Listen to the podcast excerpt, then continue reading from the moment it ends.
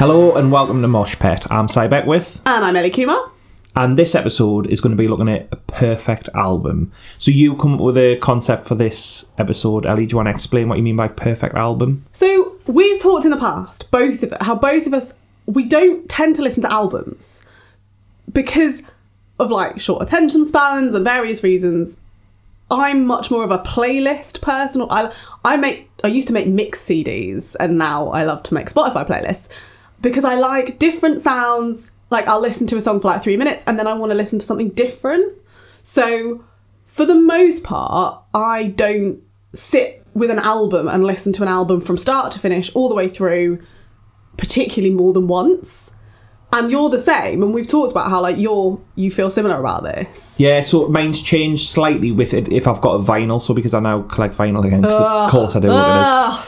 But what helps is you have to you kind of skip a song. Like you have to get up and do the thing and move the needle, and I'm not doing that. so I'll listen to the full thing. But the perfect album, what was said, is not like necessarily the best album or your favorite album or an iconic album. It's one that you will listen to from start to finish and don't feel like there's a lull or a song you need to skip. Yeah, so yeah, like because a lot of my favorite bands, I don't like all their songs, and I there are sort of some that I love and will play over and over and over again, and there's some that I just don't. I'm not that bothered with.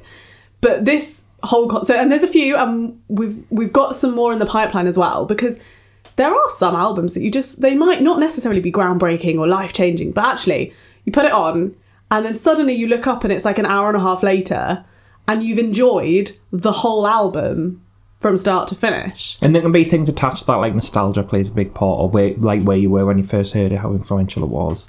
And our choices are already very different from these two. So you're going to do your episode this time, I'll do mine next time. So do you want to say what your perfect album first is? So I have picked Fallen by Evanescence. So I was surprised at this because it wouldn't have come in my mind as a perfect album. And then I've since I've listened to it all in order. I, I do have a lot of memories of listening to this album. I think I had friends who were really into it. Why did you pick it then? So, yeah, so the reason I picked it was because as a teenager, it, it came out in 2003, which was peak teen. Actually, well, I was, I think I was 11 or 12 when it came out, but that proper gothy, I was getting really into like goth music, but because of the fact that um, Bring Me to Life got quite a lot of radio play, I was hearing it and it was one of the songs that actually kind of got me into alternative and heavy music because it was played on like Radio 1. Well, it's really mainstream. I didn't realise, we'll talk about Bring Me to Life first, I didn't realise that that rap was forced upon them. You know, like the little rap bit that wasn't meant to be in, and it was just the way their way of trying to cash in on nu metal. Yes, because it is and you it came out around that kind of time and if you listen to just that song you might think oh yeah there's some like nu metal in there and then you listen to the rest of the album and it's not at all and obviously there's a lot of there, there, there was a lot of drama around the album because of um what's the guy's name Ben the, the who then isn't in any because Well, I don't know. I did try and find that out. they had a Yeah. big falling out and then he left and then so they, he wasn't in the future sort of of the band and but it was yeah so it was one of the songs and therefore one of the bands that actually got me into listening to like alternative music it it was it came out at the right time for me as being an angsty kind of teenager.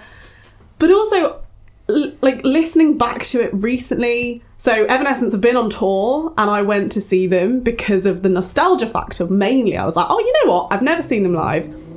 I think it'll be really fun.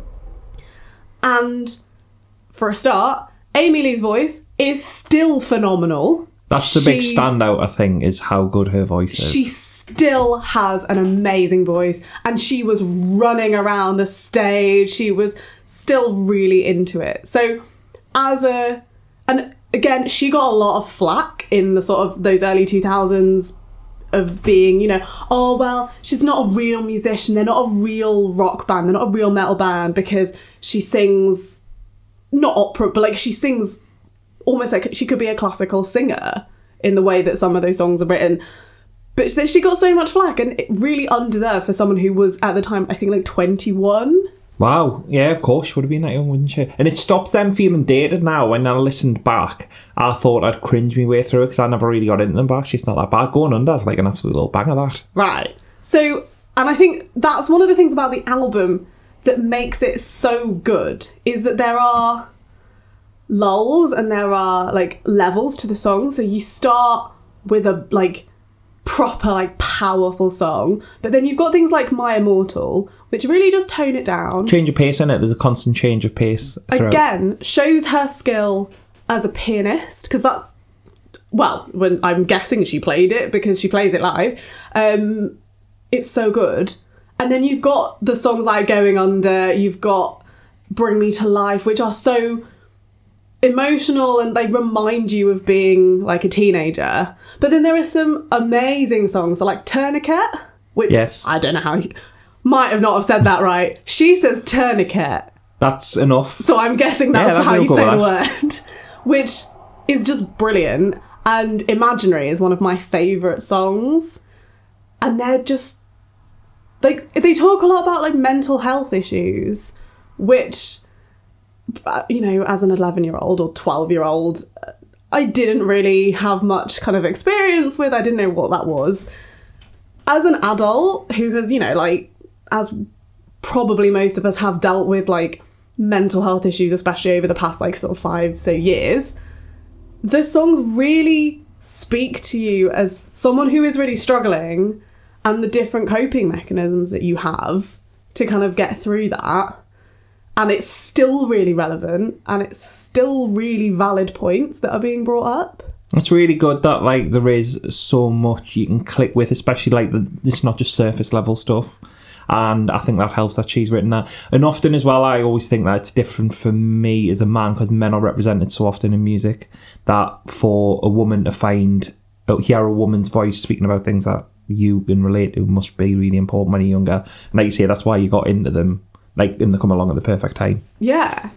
And then as well, I like I mean I just have to say about so the end of the album it ends with another version of My Immortal which starts off the same and it's very kind of quiet and piano and then the band come in and it's glorious and it's brilliant and it's just the perfect way to end an album. So I wondered because that's on. I listened on Spotify, um, and it said band version. Is that on like what the released album? So it was definitely on the CD version that I Oh, had nice. because my friend had told me about this song when because obviously so when I started hearing the songs I'd heard Bring Me to Life and I'd heard the single version of My Immortal which is the just piano Hmm. version and then they came out before the al- as the singles Yeah. before the album was released and my friend had got the album first like I hadn't got it and she was like, "Oh, don't listen to my Immortal. There's a better version." And I was like, "What?" And she wouldn't tell me about it. And you know, because this was before, this was pre. Well, it might not have been pre iPod, but we didn't have iPods, so I had a Walkman. yeah, this would have been like mini disc era. Yeah, um, I can't remember when the iPod came out, and but yeah, so I didn't have an iPod, so it was a case of like you had a CD and you had like a a little Walkman that you couldn't tip upside down because all the songs would skip. Yeah, you had to carry it carefully. you had to carry it completely flat like a pizza all the time, and so I had to wait until she would lend me the CD before I could listen to this song, and then I was like, "This is incredible!" Like having heard the single version and then you hear the band version with the drums and the guitars and it just like comes crashing in it's quite emotional Yeah. i still feel like that now It's good that like I- like I didn't connect with this as much then, and I still don't. So to me, what I found hardest was a lot of the songs. There's a sameness to some of them, but I also appreciate there is a massive change of pace as well and other stuff in there. Um, but I'd never, I've not delved deep, deep enough into the lyrics, and I'd like to do more. But I think whenever I think of them, I think of the rapping, and I kind of get past that. And I think, it, but now I know that wasn't necessarily meant to be there. That makes it a bit easier for me. yeah because it, and it was one of those where it's it's a bit cringe like when you listen back to it and and they don't do it in the live well when i saw them live they don't do the rap. Doesn't in it? bring me to life nope. Oh, I bet there's people fuming at that though. because that was because they obviously that was in the encore and so everyone's sitting there going are they going to do it? When are they going to do bring me to life? And then the sort of the intro starts you're like yes. And so i mean i don't know about the people around me. I was screaming along to the song ruined everybody's videos around me Good. which is good because we don't like people who video gigs but I was full on like screaming, and I wasn't expecting them not to have the rap in. And then I was a bit caught short, and I was, oh, this is different. Did you start doing the rap though when you were No, singing because along? I never did the rap bit because, like, I'm. I mean, I, I can't rap. Me and my friend used to do a lot of Link. We used to sing a lot of Linkin Park songs, just like to each other, and she would do all the rap bits, and I would do the Chester Bennington parts because You've got to split it up, haven't Yeah. you? Yeah. I was Chester, she was Mike. You've got to, yeah, always divvying it up. And it, that, like that song's good for divvying it up because you have got the rap bit. Yeah. The rest of them don't do it now though. yeah. So and I, I wasn't sure because I didn't really. Yeah, I didn't know a lot about the back of you know whether it was like them forced to do it and stuff, but also I knew that there was the drama around the guy. So whether it was because he's not involved, they didn't do it, or yeah, Yeah. because they just that was something they didn't actually want as part of the band. Didn't I'd love to know more. Like I've had like once I found out it wasn't she didn't really want the rap on it. It made us want to know more. But also I'm a bit annoyed that they do their biggest hit as an encore. Um, we've discussed this before, but like how we Yeah. all know you're gonna play it. Well, to be fair, it wasn't an encore because so I, I don't know about the rest of their gigs, but th- this particular tour was Within Temptation, and they were co-headlining. So they trade off who does Yeah. the top billing each night, um, and it happened to be that actually the night that I saw Within Temptation were the, the the second band on. Neither of them did an encore because it's sort of unfair. But it was that Bring Me to Life and the band version of My Immortal were the last two songs that they played. Oh, it's not as bad then. No, yeah. so it's not technically an encore, but it's like, well, if it was just a headline show, would they have done that as an encore? Yeah, that's aye, they probably would have. But Yeah. we'll give them a benefit of the doubt. Yeah. Say when Chesney Hawkes plays, I'm the one and only three times in a set. Well, let's be honest. What else would you exp- like? What Man other Not- songs? Uh, Man Not a Boy's really good. Uh, the other stuff that he does on Buddy Songs class. Literally never heard of any other Chesney oh, Hawkes Man Not a. Boy is really good. It's a bop that. Sure, sure. yeah, it it's very good. And the film Buddy Song that he's in with Roger Daltrey from The Who. literally never. Sounds like I've made that up, doesn't it? But yeah, no. literally sounds like this is a fever dream that you've No, had. based on a book. So uh, Chesney Hawkes plays. It's all based around sixties music and stuff. And his character's named after Buddy Holly. Okay, that sounds quite interesting. to be Um, fair, And weirdly, it ends on a cover of Evanescence. Oh, I'm only kidding. He doesn't. that would be. ma- See, is this? I'm going to Google this later, and no, no results found. No, Buddy Song's definitely a thing. It's got a Wikipedia page. It's on YouTube as a film in 12 different parts. Because that's how everybody wants to watch a film. Yeah, because, well, very, very weirdly, is I love that film when I was little. Made me used to say so watch it. And at one point, about four years ago, we both watched that film on YouTube independently of each other in 12 different parts. And we hadn't discussed it before. Just both thought, you know what, I fancy watching Buddy Song. It's like twin thing. Yeah. But even though you're not but We're twins. not twins, yeah. But it was close enough. I mean, I think they should do a recut with an Evanescence song at the end, just to.